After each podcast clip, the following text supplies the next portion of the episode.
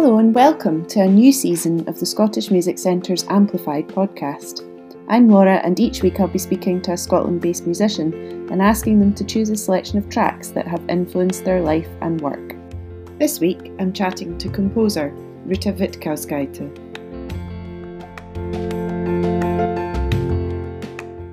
Hi Ruta. Hi Laura. How are you? I'm very good, thank you. How are you doing? I'm good, thank you. Um, normally, when I start doing these, I would ask people, you know, because we we started doing this series in the middle of the pandemic, and so I was thinking about, you know, what we could talk about, and and and now things are quite different. I think normally I'd be saying, how are you coping with the with the lockdown situation? But we're not really in a lockdown situation anymore. So, um, are you feeling optimistic? Maybe I'll ask you that about how things are going at the moment. Yes, I do actually. I started moving around myself a little bit and seeing people, real people in real life. So that uh, that immediately brings so much energy into everything I do. I think, um, yeah, being to being able to have a contact with people uh, and yeah. and uh, even sometimes play live music in real life with real people. So this is uh, this is really wonderful. From the other hand, I think I got quite used to the lockdown situation, to being at home and being able to do many, many things in one day. uh, yes, because you don't have the time to commute and um, spend all this time mm-hmm. working. So I think I just realized I need to start scheduling less things and enjoy life a little bit more. Yeah. so it sounds like you've learned things then from the pandemic. That's really nice to hear.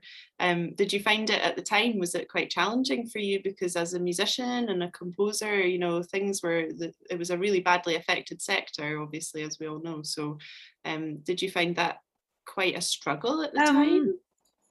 I, I guess, um, a little bit well i had i had myself i was in this uh, strange situation anyway because i only just moved to Scotland from London.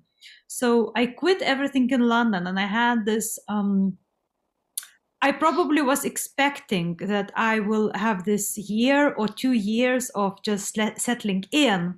So when when the lockdown started, when pandemic pandemic hit country, I already was experiencing this this big change in my life anyway, with not having many plans ahead. And I think maybe that therefore it didn't mentally affect me so much nor nor financially because i already planned my year ahead you see. And uh, from the other hand as a composer i work um, on the commissions so it's a slow process.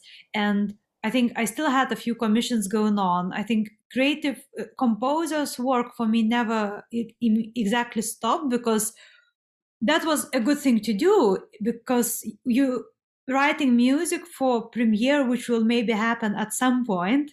So maybe it was even more relaxing way for me because there wasn't so much pressure with the deadlines because deadlines i knew that they will keep getting postponed and you have a bit more time. Yeah. Yeah.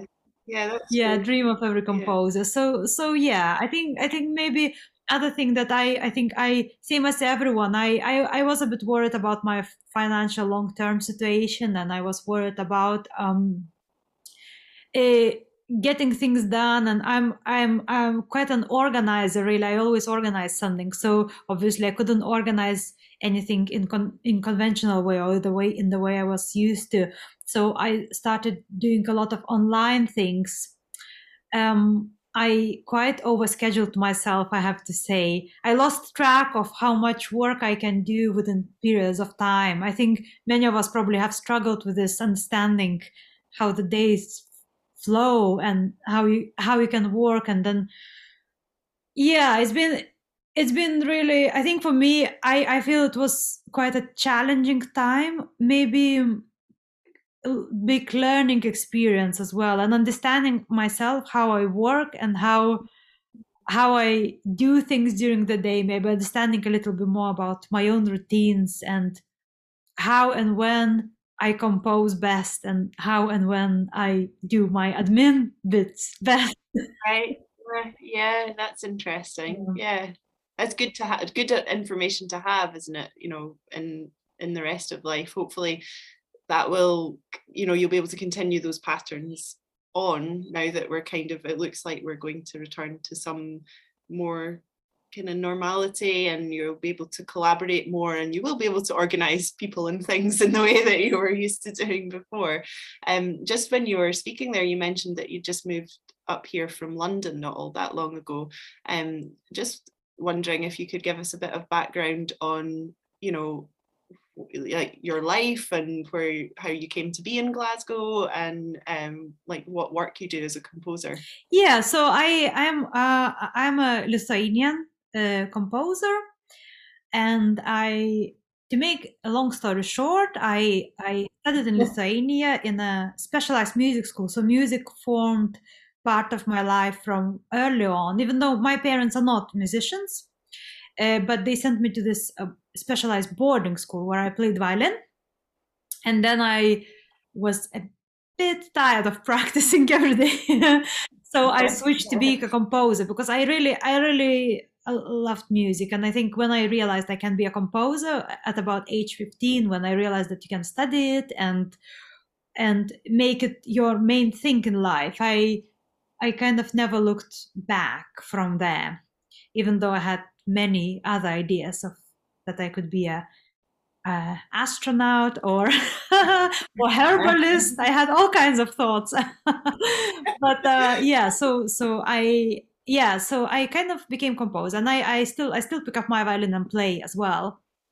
Even though I don't call myself a practicing violinist, and I I went to uh, get a ba- uh, undergrads and master's degree in Lithuania and I had a um, during the, this time I also went on exchange with uh, I went to Jerusalem for a year. It was like it wasn't Erasmus, but it was some something like like that, like an exchange study exchange. So I also had a bit of that of experience, and I attended many many master classes in Europe and everywhere. And I came to UK a, a few times, and I really, really wanted to go to London or New York because, as being a, somebody, Lithuania is a small country, and Vilnius, a mm. capital where I lived, it's a, it's small. I mean, I, I, I, think maybe Vilnius is similar size to Glasgow in, in some ways, and also vibe.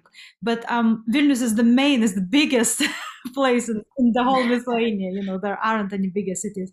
So so yeah, you can imagine it's quite quite a small country, and then very quickly you get to know everybody. You know every single person of the world, new music world, any kind of music world, and and it can become really quite. Um, maybe tiring uh, in a way or I, I felt that i haven't got anywhere to grow anymore so i wanted to go yeah. to big big multicultural city to experience this uh, other cultures other other people other kind of music. And um, so i applied to the um, royal academy in london uh, to do my doctoral degree then. And i got in and i just went went for it basically. I just left lithuania went, mm-hmm. went for it. And i spent uh, i think about nine years or ten years in london i always get a bit lost with count but it was really challenging i think i think london is challenging for everyone and especially for someone like me who came from i don't know just different world, small place, you know, just knowing everybody. And then suddenly in London, this big, big machine with lots of people, people just rushing around. And I, I think I struggled with building any kind of sense of community around me because in Lithuania, obviously, that happens naturally. You don't want that. You don't want those people around you.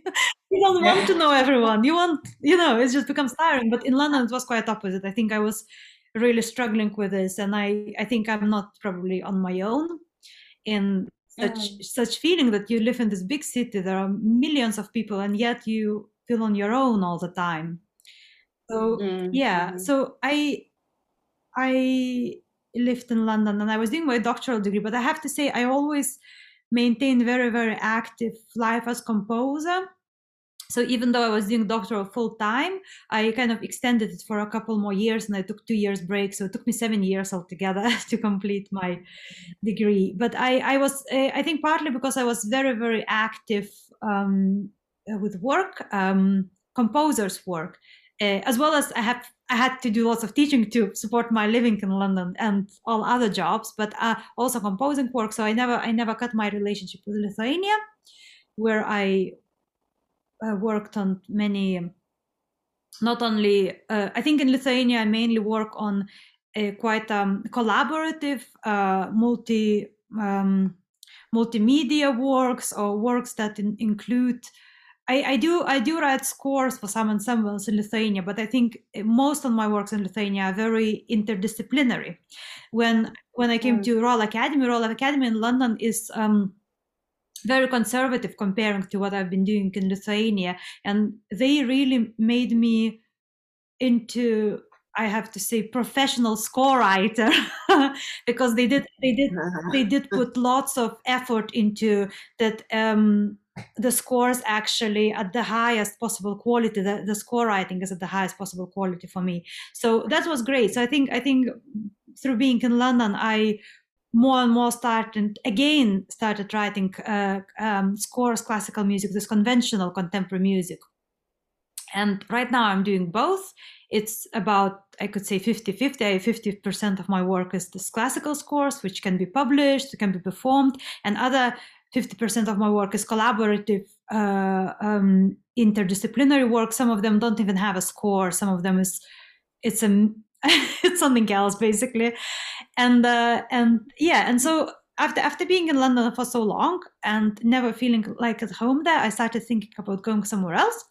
And it was just a good luck that my partner uh, jethro got a, a, possibility to do his doctoral degree at glasgow uni and so i th- this is why i moved here there wasn't any kind of special um, professional connection for me but i wanted to come to Scotland. We were looking at Scotland when we thought about moving. Scotland was one of the places, and we thought, ah, would be so wonderful.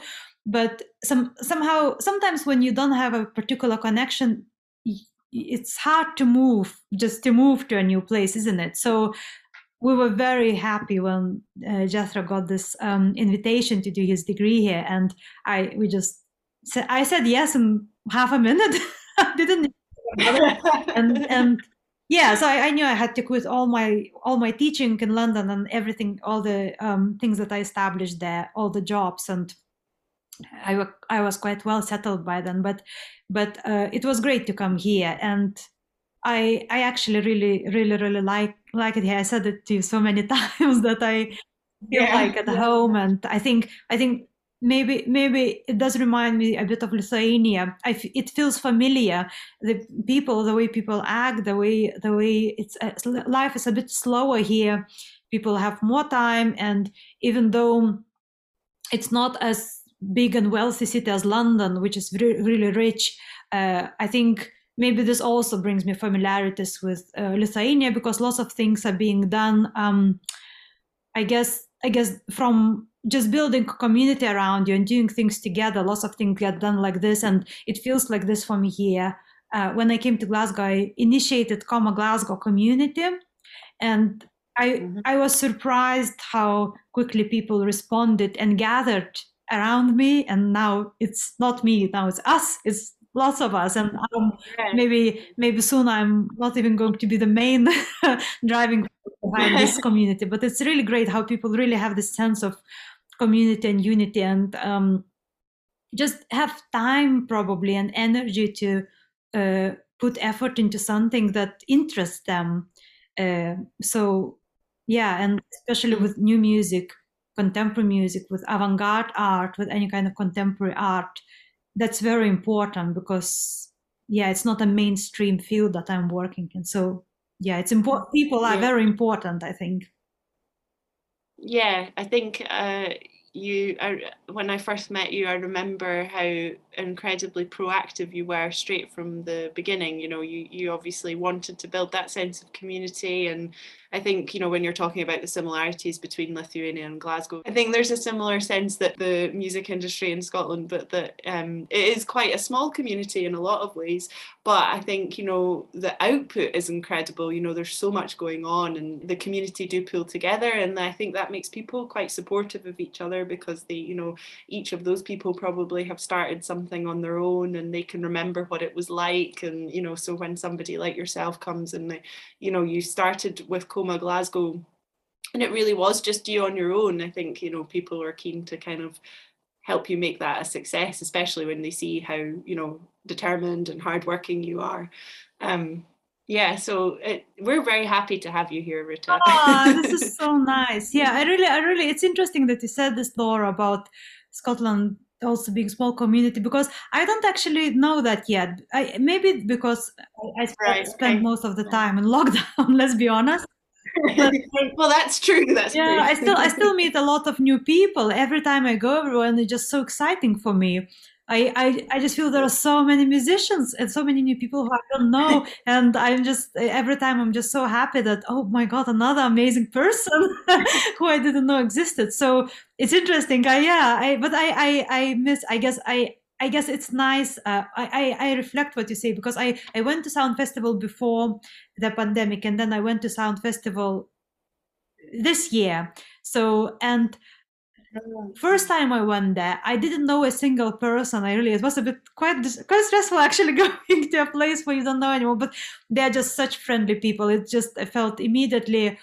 I think I think maybe people felt that I'm like you know coming from nowhere it can be a little stressful for uh, for me. So I think people really um, or organizes Fiona and Pete and everyone. They just um, really put effort into inviting me and making feel like really welcome even though i came just as an audience i wasn't like in particular doing anything so this year i went again i had my piece performed there so that was really nice but i also just went as well just to just to attend and i already know about 30 people which is amazing. I i i missed this so much really.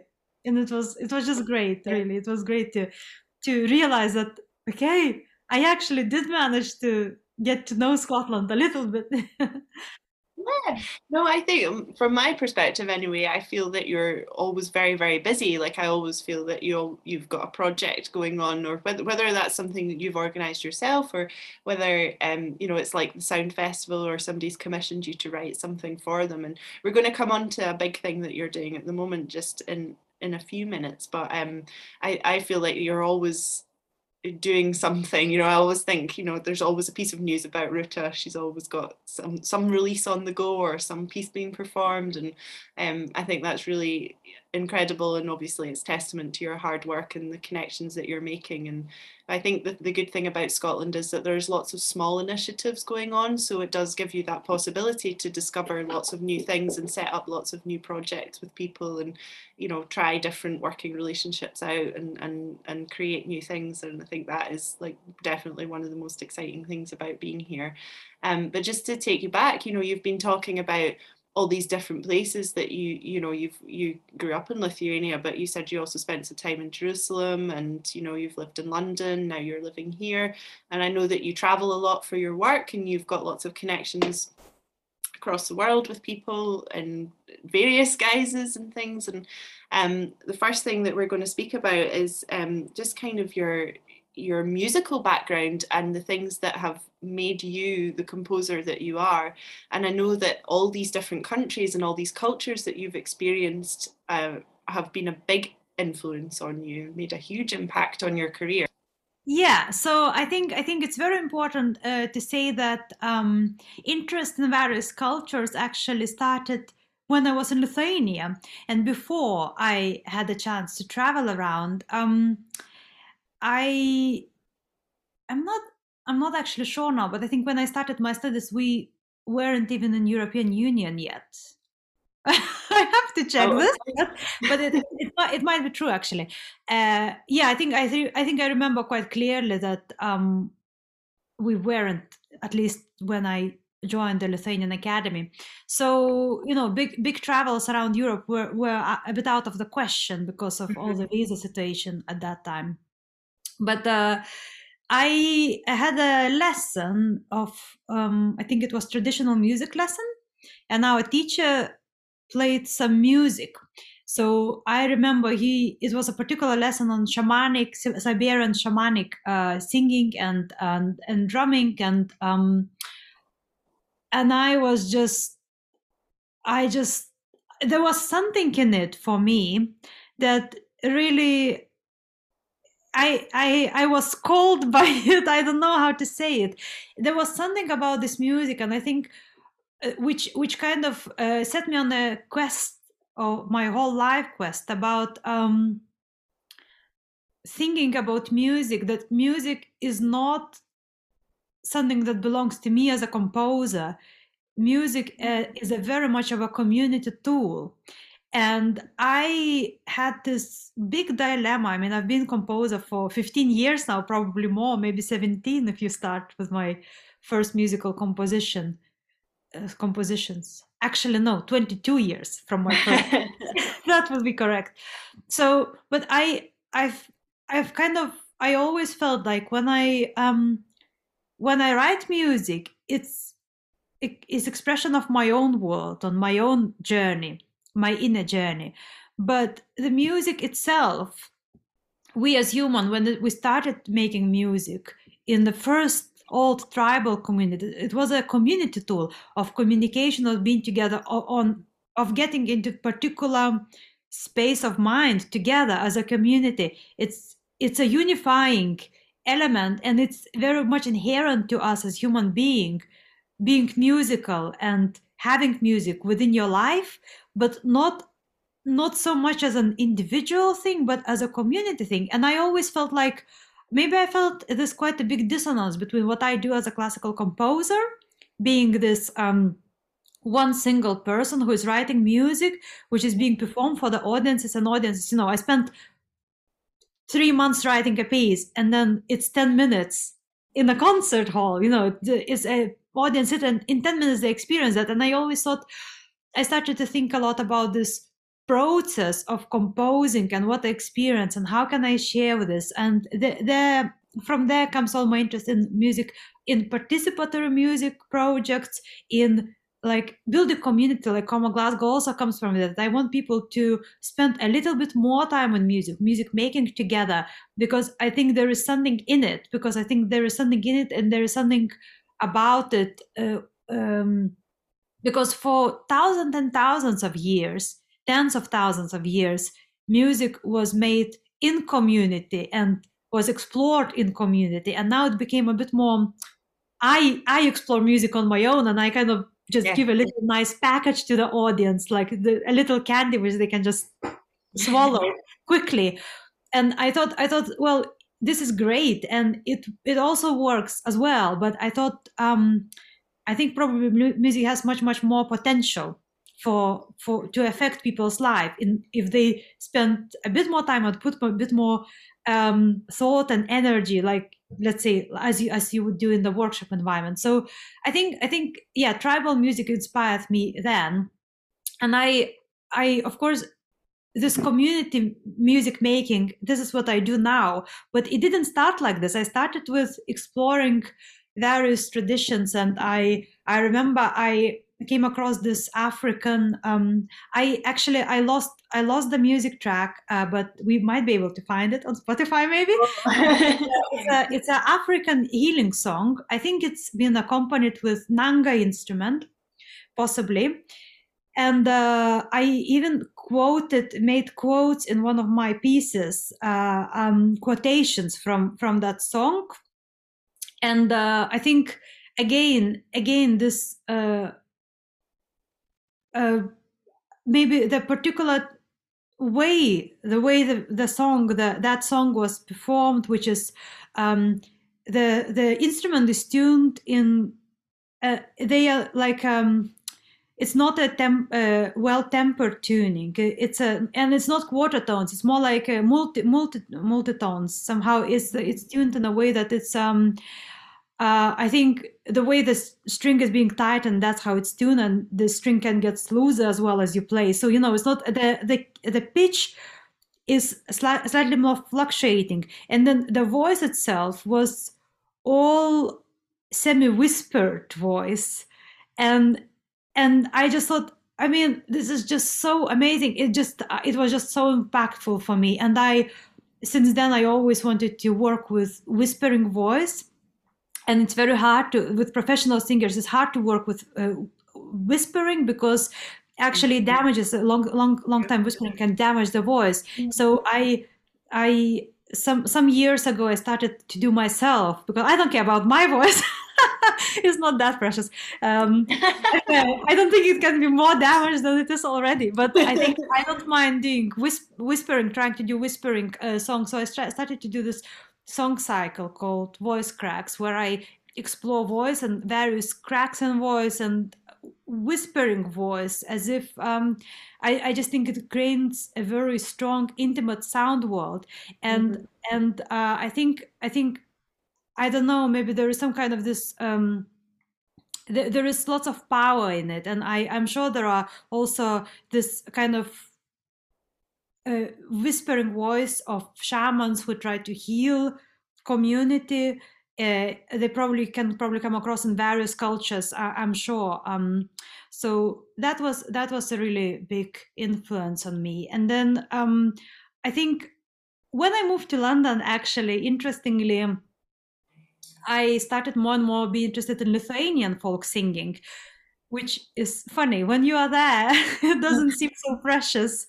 But then suddenly living in london i missed speaking lithuanian you see because it's a very mm-hmm. old language. It has its own way of expressing way of speaking. It kind of um, i think when i speak lithuanian uh, well each each language i speak kind of affects the way i form my thoughts and the way i formulate my sentences. So I started being interested in Lithuanian folk singing. And um, we even had the singing circle. There are this very old Lithuanian singing tradition, sutartinės.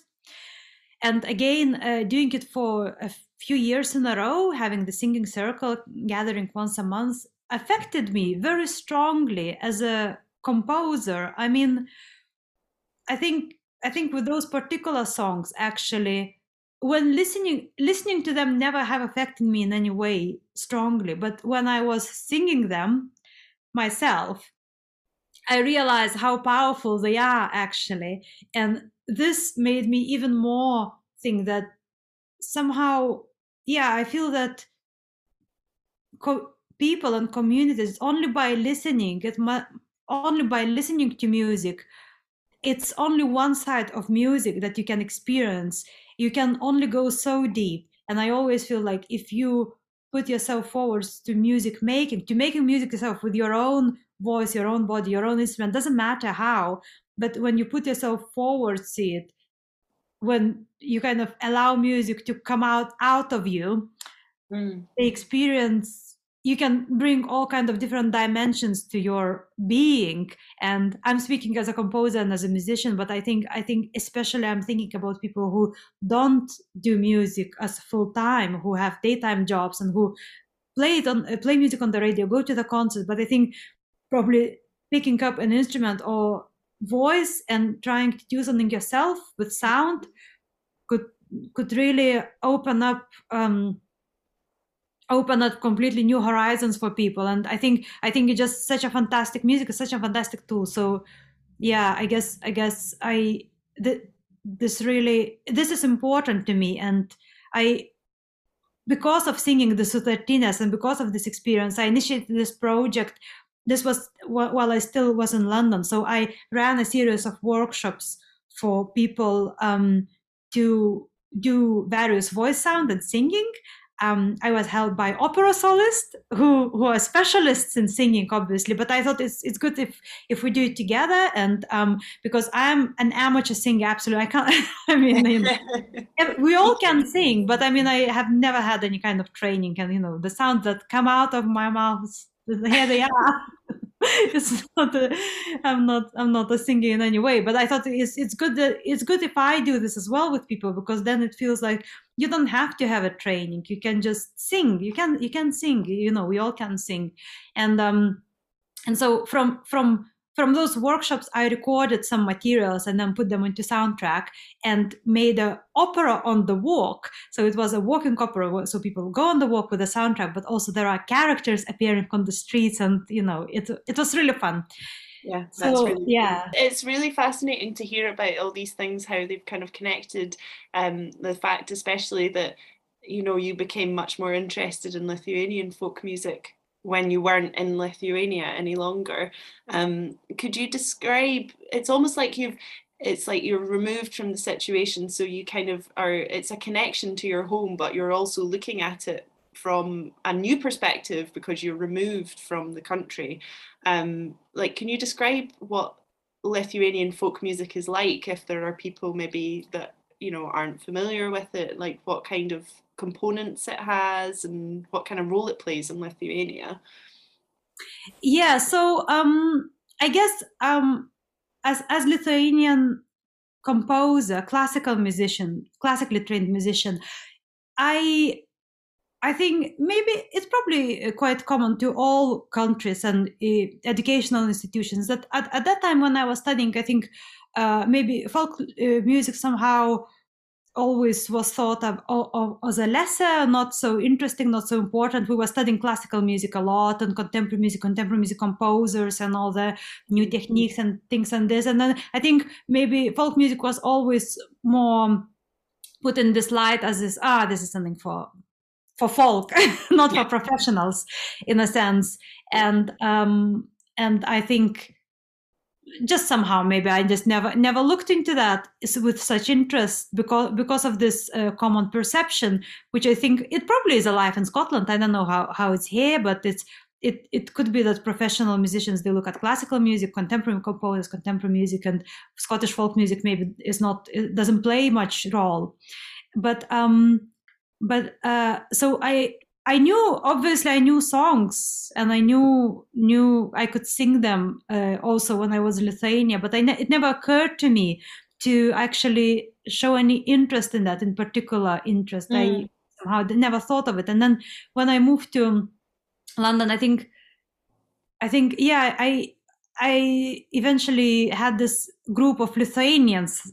Eh, we had this little group just just from the pure um pure i think we we miss speaking lithuanian language it was really good to speak lithuanian and just just bring a bit more this lithuanian community feeling even though i i have to say when living in london i was i i didn't have i i, I was integrated in uh, in uk's um uh, in UK scene really with music and with teaching and with everything. I didn't take part in Lithuanian community very much at all, even though there's quite a big one. But I think this group of friends was important, and and so so Lithuanian folk songs. So there are there are several types. I mean, some of the some of the folk songs they are more recent, and we we are not so interested in them. But other folk songs, they um there are folk songs that you sing on your own and there are very specific type of folk songs called sutartines, where you sing in um, canons. it could be two or three people,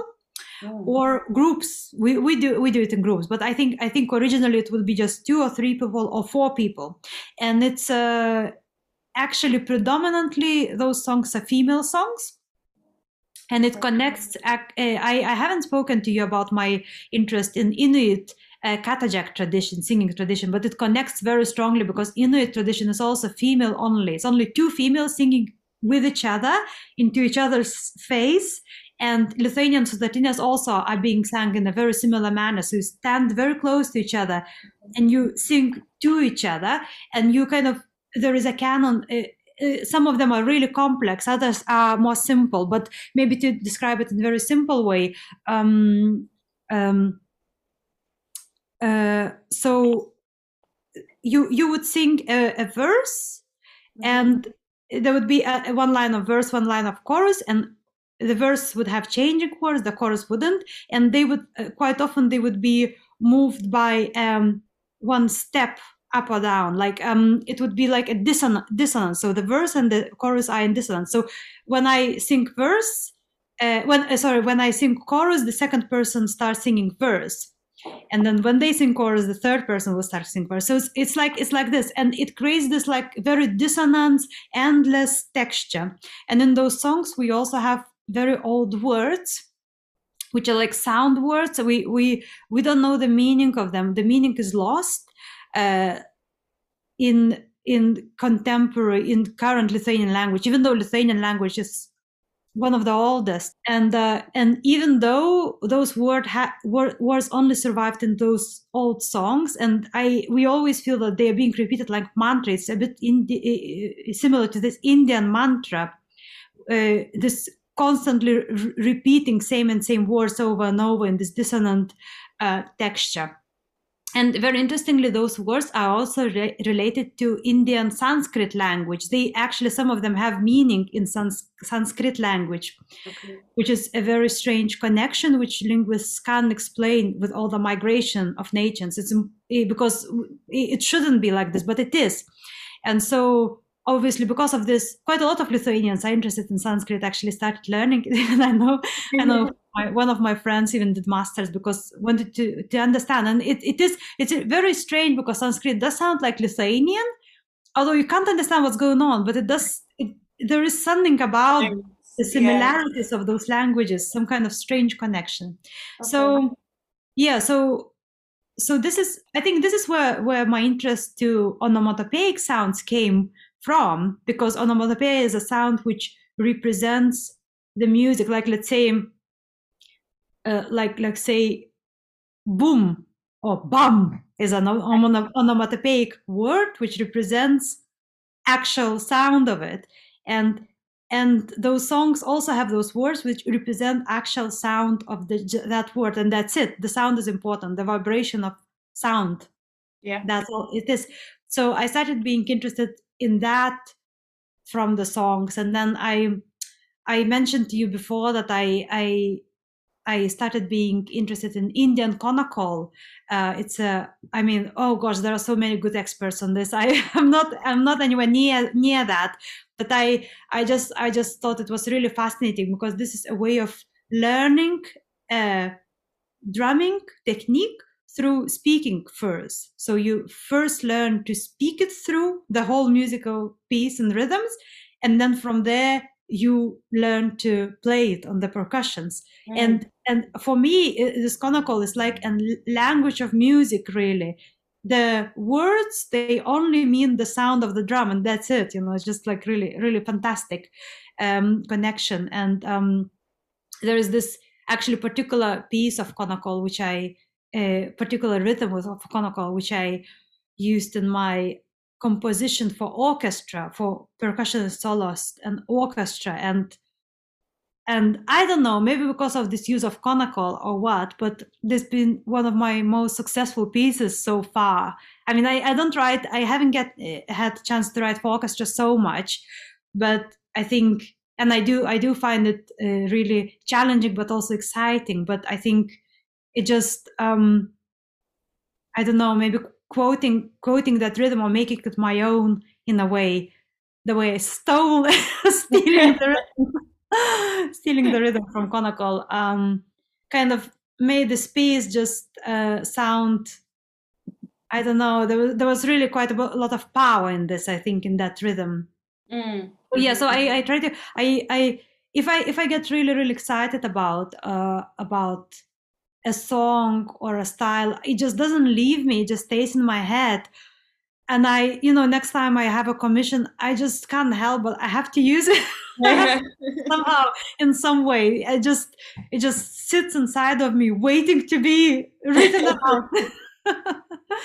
Yes um, so I think actually, um, just based on what we've chatted about there, and then what you're saying about how you know you use all these different things and uh, commissions and projects that you're working on, um, I think you know it's a good time to talk about the thing that you're working on just now that's happening at the moment um, uh, that that is based on, on a lot of folk music. That's why we've been talking about music of different countries and cultures because um, this is like the root of this project that you're doing at the moment. So um, it's called modern chants and um, it's a big collaborative thing. There's lots of people involved in this um, so do you want to just give us a sort of like summary of what it is and then we'll go into the detail of you know the music and the compositions and things yeah, so Modern Chants is a project which I, um, it's my uh, first uh, big project which I manage here in Scotland. Um,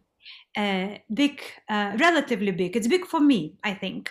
Uh, so I, um, it's it's being supported by Creative Scotland, and I am also managing it as a. Um, I'm a I'm the admin person as well for this as well as a composer. This is very typical of you, Ruta.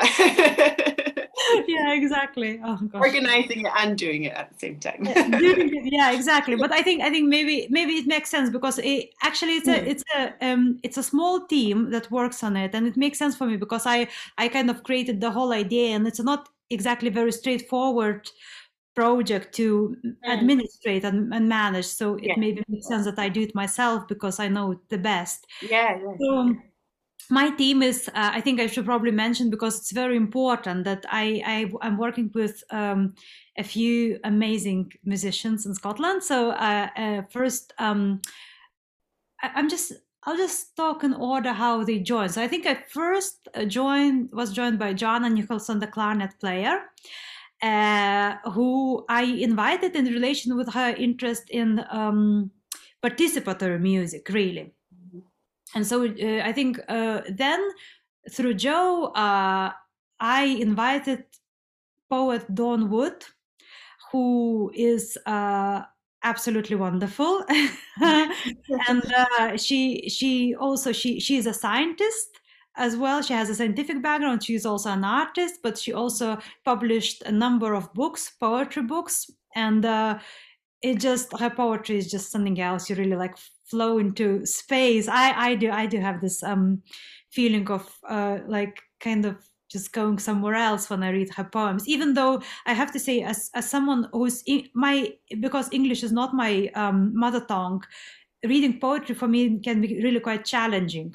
Yeah. But with some poems, I just really get it. So yeah, it was really yeah with her is really amazing and um, she's also a very collaborative person so she was joined she joined from this perspective also I, I kind of we started thinking about um, a, the the idea of this project was to base it on um, to connect it to Scotland, to Scotland's uh, cultural heritage, uh, Gaelic heritage, natural heritage, um, to connect it to Scotland. For me, it was an exploration of Scotland. Really, for me personally, I wanted to connect to people and to to this place here to get to know it. So then I then then we were joined. Um, I think uh, Catherine Wren, the viola player, who is uh, leader of Nordic Viola, uh, I invited her as soon as I heard about her work. Actually, I really wanted to work with her, and so that was great opportunity for me to invite her.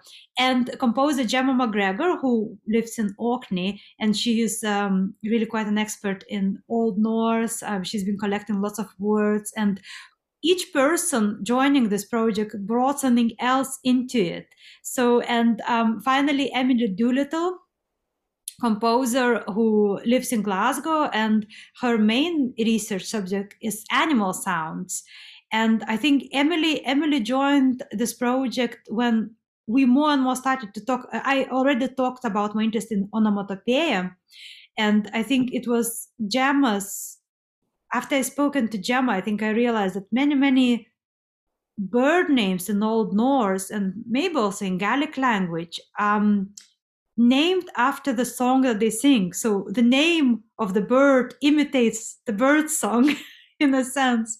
So the name the name is a bird song. So yes, it's just like cuckoo, for example, bird. We all know cuckoo, and so it it is a song cuckoo cuckoo. You know, so it, yeah. and it's the name of the bird so yeah. so i just thought it's a it's it's a wonderful wonderful connection and you know and all of this like bird singing animal sounds and um and language of the birds also formed big part of this project. And so um, I think the first part of Modern Chants was our research and exploration. Um, each of our members of this collaboration kind of um, I think I think there was a freedom for us to explore whatever aspects we liked. So so you know whether it will be bird song or animal sounds or Old Norse culture. I I in particular worked with um, An Lanntair, a residency in Outer Hebrides, uh, with uh, especially John MacLeod, who is a, a, artist and leader of that residency. Uh, I've been in email conversation with him over the last year or so, and um, just just you know uh, asking for help me to to do a bit more research in um, Scottish music, folk music, Gaelic music. Um, I started learning a bit of Canntaireachd notation for bagpipe notation and um, got a practice chanter. and, oh, wow. uh, yeah, I'm extremely bad at this, but yeah, it's it's really it's really hard actually. It's very hard for me. I'm my first instrument is a violin, and playing mm. a practice chanter is just such a different world for me. I just have to relearn my whole musical education, but I did, I did, I did um, study this. I tried to learn and also try to sing Canntaireachd and some kind of uh, got some basic understanding of how that works. It is Canntaireachd notation. Uh, yeah, and and also also um, I guess I guess just just in general, just reading about uh, trying to find some kind of uh, musical evidence in Gaelic culture. For example, I got really fascinated by 12 Gaelic winds each of them have their own color, their own um, myth behind, their own healing power, direction, obviously, and uh, sense. And I, as a musician, I immediately thought they also must have their own sound because they're just each each of wins is so specifically they have their own Gaelic name as well, of course. And um, mm-hmm. yeah, so I I remember I remember having a conversation with someone, a Gaelic speaker. Just it's just so interesting, you know, just calling somebody who speaks Gaelic and asking to teach me how to pronounce one wind, which took me about 20 minutes, just one wind. just so difficult, but yeah, so so difficult and yet so so fascinating. I don't know, just trying to trying to learn something new always feels like sometimes sometimes learning something so ancient like Gaelic language, it always rings some kind of very deep bell inside of me, as if as if I know this. There's somewhere in my genes, deep, deep right. in my genes, there's yeah. some kind of the reflection on echo of this. And I it feels like I'm not learning new things, as if I'm recovering some kind of very, very old memory of something that I've known before. Yeah. Yeah. It's just uh, it's just interesting thing. So yeah, so so modern chant was fantastic for me this experience of learning about Scotland and feeling as if I I don't know, just feeling as if I'm kind of unlocking some kind of deeply locked memories of my my maybe prehistoric ancestors. I don't know how to say. It must, it must, be, it must be true. I mean, because all, all languages they do carry this. The sound is so strong in them, and they, they do carry this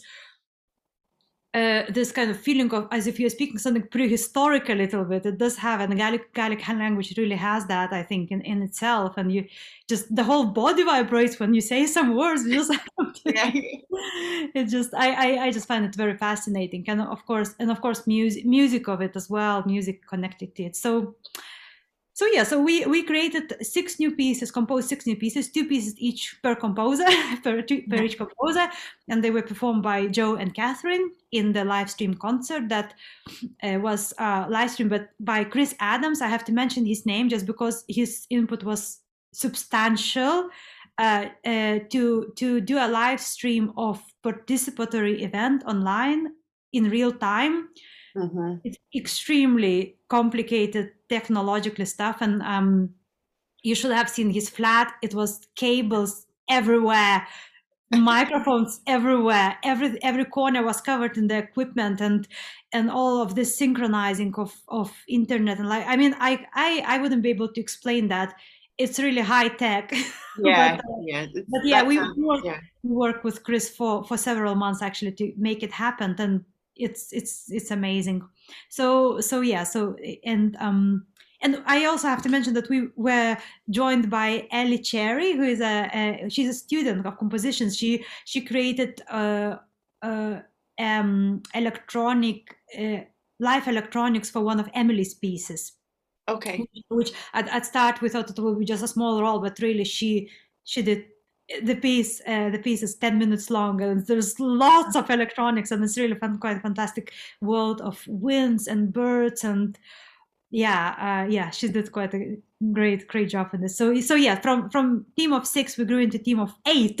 Oh great. Yeah, yeah. Uh, how did you um incorporate the role of dawn who was the poet into all these elements yeah, so I think Dawn's role is one of the main major roles actually uh, in this project. She in the in our concert, which was uh, which was presented at pa- part of Book Week Scotland, uh, she she was a storyteller of of the event. Um, we even called it a music and poetry experience because there were between every piece there was a poem sometimes quite a long poem, sometimes a story. And some uh, Emily actually Doolittle collaborated with Dawn to create. Uh, so all the all both of Emily's pieces include Dawn's poems in them. Great. Okay. So one of Emily's pieces is a uh, called My Hair Flowers, and Dawn created a number of small poems which are accompanied by Catherine's playing of each flower for each flower and then there is a longer section just musical section followed by that. And and um so yeah i think i think dawn dawn became she became like a voice of the whole event really like a le- leader of the whole flow. And i think it, because as as we were working in pro uh, in progress there were lots of and lots of aspects that we touched. There were bird songs there were flowers there were Gaelic winds. There was Canntaireachd in one of the pieces. There, there was um, there were like uh, um, yeah. I think I think there were lots of r- quite a varied influences from across Scotland and also Gaelic and Old Norse language as well being used um, in one of Gemma's pieces and and birds and Viking even story. So so you know it's it's a very wide range. And we i think with dawn we kind of we realized that there needs to be a unifying element to this. And the, so we came across this um, scottish goddess uh, Cailleach, and she is a winter goddess. She is a creator ancient creator of the world or at least of scotland. In, in scotland she created all the lochs and mountains. And she is she is a nature force. She's um she's detached from humans quite a lot. It's really really interesting that she human life is irrelevant to her because it's just a fraction of her long existence for her. So she's not interested in human business so much. Humans are her, they are her, her like uh, children of hers, but also in a sense they are. She she's a creator of patterns and human existence is just another pattern in her li- living. And i thought we thought it's really strong i mean because this really mm. describes the narrative of the world because we are as humans we are only here for a fraction of time on this planet earth and nature is dictating its own patterns and through it's it's really a pattern of life that nature lives. And so scotland as country will be here for much longer than we are Mm-hmm. Not Scotland as country, maybe maybe Scotland as a place, Scotland as this um, place of of you know mountains, rivers, and lochs, and um, it's been here before as humans. Probably, uh, probably it will stay here long after we are we are gone. I mean, you know, if you think about perspective. So we thought that is very strong image and a number of Dawn's poems are related to Cailleach, so so that became like a unifying a story of Cailleach, our whole concert. Okay. Um, okay. Yeah yeah it's it sounds really uh, fascinating how um, this is like a as a, a huge project of tying yourself to the sense of place and the language and the culture within it.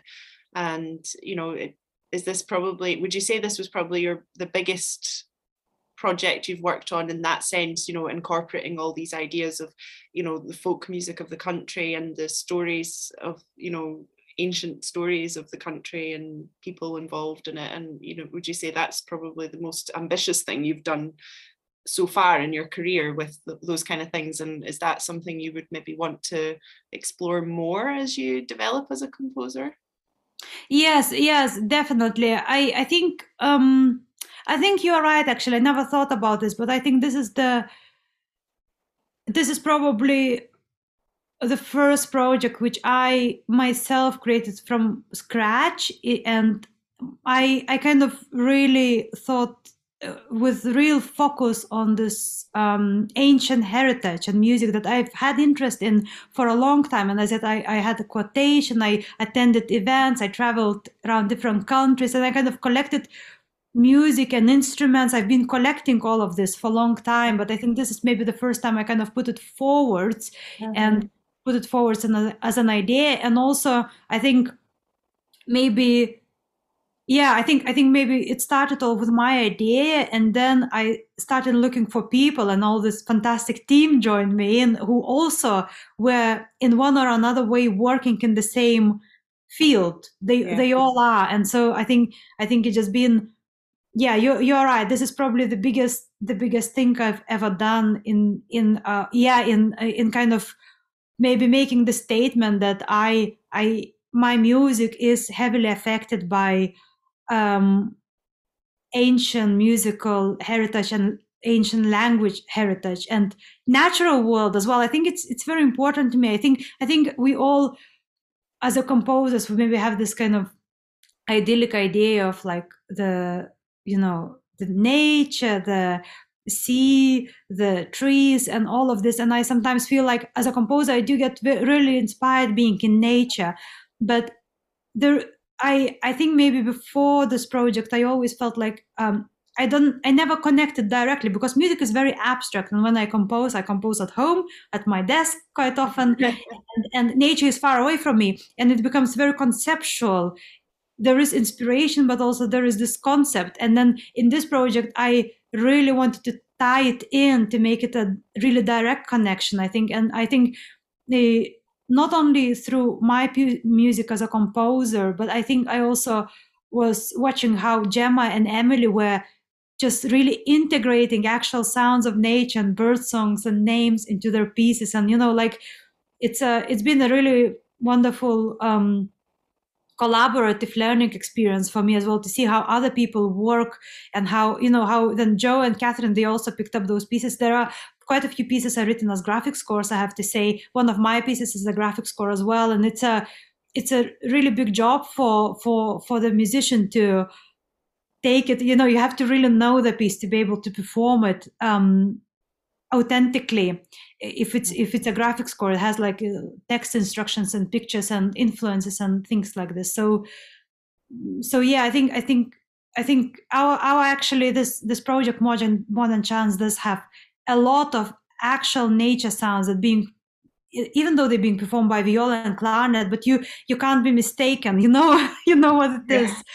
so yeah, yeah. and maybe, maybe i should i um i don't know maybe you'll have a question i i thought should i talk about the sound work that's coming up but maybe that's later that's what I was just going to exactly what I was just going to say because there's future for modern chants, isn't there? It's not just that one performance you did at the end of last year. There's something else exciting coming up. So yeah, you maybe want to tell us tell us a bit about it. Yeah. So so um, uh, we are still working on this. So all the music components that are being created currently, we are putting together into Soundwalk. Uh, it will be a soundtrack. There will be a new story. This time, the story is of Bard of the Birds.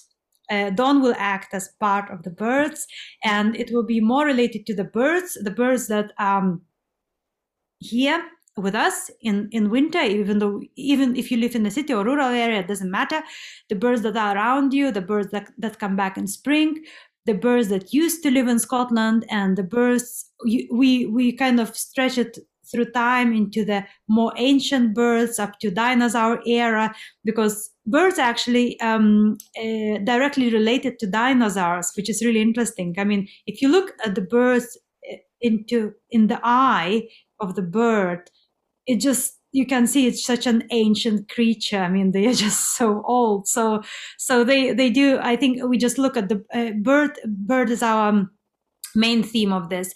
And um, it's a sound walk, but unlike any other sound walks that, or maybe unlike many other sound walks, this for this one you don't need to be in particular location. So it's not not a site specific.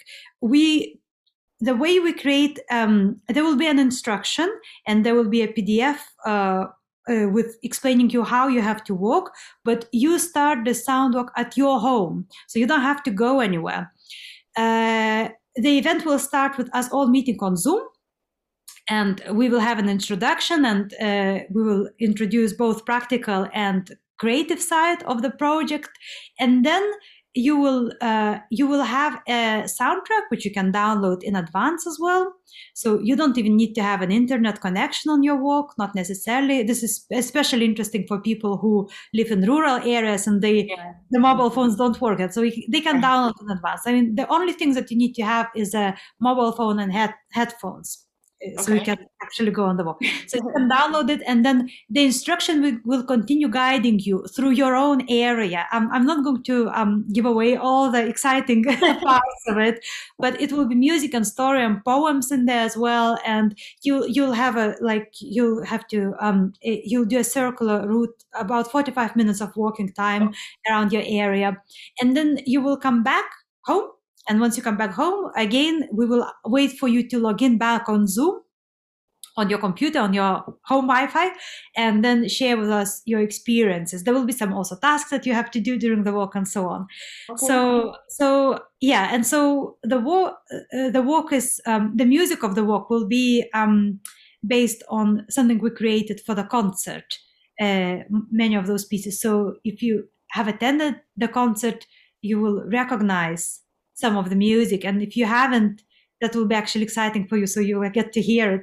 yeah, yeah. So, and yeah. Uh, yeah. I have to say that this uh, soundwalk, um, the Bard of the Bird soundwalk, is being um, is being uh, put up by Sound Organization, Sound uh, Sound uh, Festival in Aberdeen. Uh, it's not it's not a festival actually. They put it as just one off event it will uh, it will happen on the 27th of February on Sunday at 2 p.m. So in the daylight, uh, still still we'll have still hopefully some sun at that time. Hopefully good it will be a good day. But even if it's a rainy day, it will be very interesting. Mm-hmm. Because I, I, we've been testing the soundwalk in rain, in sun, in various locations in the city, in the rural areas, and it really works despite what's happening around you. So so it, it, doesn't really matter if it rains or snows or if it's a sunny day. It it will be a, an experience. And so uh, I think I think the registration will be opened very soon, probably already next week through just a Sound Festival uh, website. So sound hyphen aberdeen.co.uk I believe, or something. Don't know. Sound, sound. We'll put, it, we'll put a link to it and things so that people can click on the information in the podcast and then they can just access it straight away and can book in that way because it sounds really exciting that you've done this and you've got you mentioned earlier that you've got experience of doing walks and things that you created them in london so uh, is that maybe did that germ of an idea come from Yes, exactly. This this this is exactly this is the direct continuation of my work in London, and I think in I I presented uh, that walk in London and in um, Aarhus in Denmark. So okay. I realized that when you compose something so site specific, it's very hard to move it to another location. You have to recompose the whole thing. I mean, it takes weeks to remake the whole music and and the story. And I just felt like I felt I, I put so much work into it. And then um, obviously, I think maybe just for myself because I move so much, you know, like I'm not living in London anymore. So it's it's not going to be done there unless I come back and set it up again. And I thought I thought it just becomes like it becomes one-off experience for people. And I thought it would be nice if the walk became slightly more portable. So this idea of having a walk which you can start from your own home, yeah, and do it anyway. It can still be adapted for various areas, but to, to become slightly more um, experience of experiencing your own surroundings without needing to go somewhere unfamiliar. Because when you go somewhere unfamiliar it's always very exciting. You always notice all the details and things. But in your own area i mean i know how, how i go out. I go out in my own head. Don't look anywhere i mean unless there is something un- unexpected happening on the streets i don't even look around because i've been walking around here so many times i mean i know every single corner and yeah i think i think maybe it's very interesting to go out and look at the details and small aspects of your yeah. surrounding areas um, which you don't which you miss normally and i think that's more relevant than ever because of the pandemic and people being very tied to one place all the time which meant that any time we did spend outside was spent within a very tight geographical area. And so you're right that the more you repeat that behavior, the less you actually pay attention to what's around because you almost kind of go onto autopilot and you you just walk a route that you're used to seeing. And this is such a nice way of you know people experiencing new music without having to leave their home which has become a big focus of you know music created at this time you know during and after the pandemic but also kind of tying them more to the place that they're in by getting them to focus on details like the nature around them and you know what kind of a place is it that you live in and i think that's a, a really exciting idea and uh, I'm excited to experience it myself. I'm looking forward to it. Um, is there anything else that you want to tell us about Modern Chants? Um, I know you're busy this afternoon, so I've got to let you go. But yeah, just... yeah. Well, yeah. Maybe exciting thing that um, next week I'm going to Outer Hebrides to meet An Lanntair people in person to the residency. So the residencies have been supporting uh, my research really for the past year.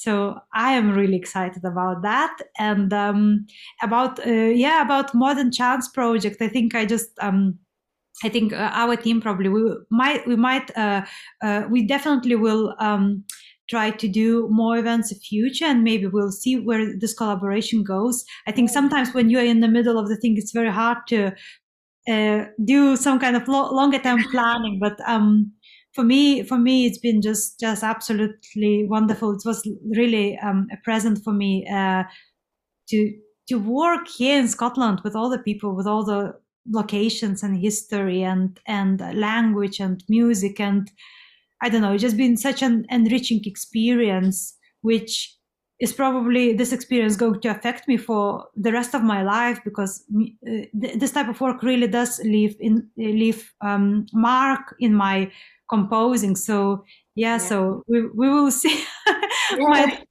might be writing half Scottish music from now on. I'd love to hear that if you are. That would be great.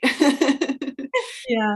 Yeah, so thank you so much, Ruta, for talking to us today and telling us all about your musical life and also modern chants and can't wait to hear more about modern chants and how it develops. And we'll put links to everything that's happening with modern chants as well as the individual people that are involved in it so you can find out more about their work in the podcast show notes. And uh, yeah we look forward to hearing more about it. And maybe we could do another one of these when you've got your next project on the go and it's all about scottish music yeah that would be that would be great. Yeah let's see what happens in future. Yeah. that would be a pleasure that would be a pleasure. Once once this this project is finished i think I'll, there will be so many new ideas in the air.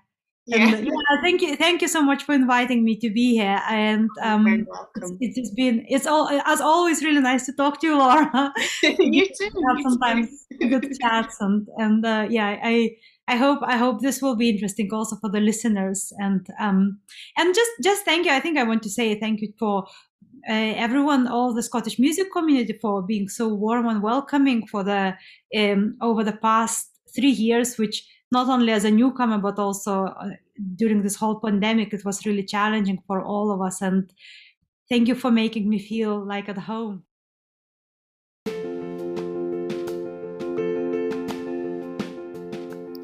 Thanks for listening to this episode of Amplified with composer Ruta Vitkauskaite. You can find out more about Ruta and her work in the links in the show notes.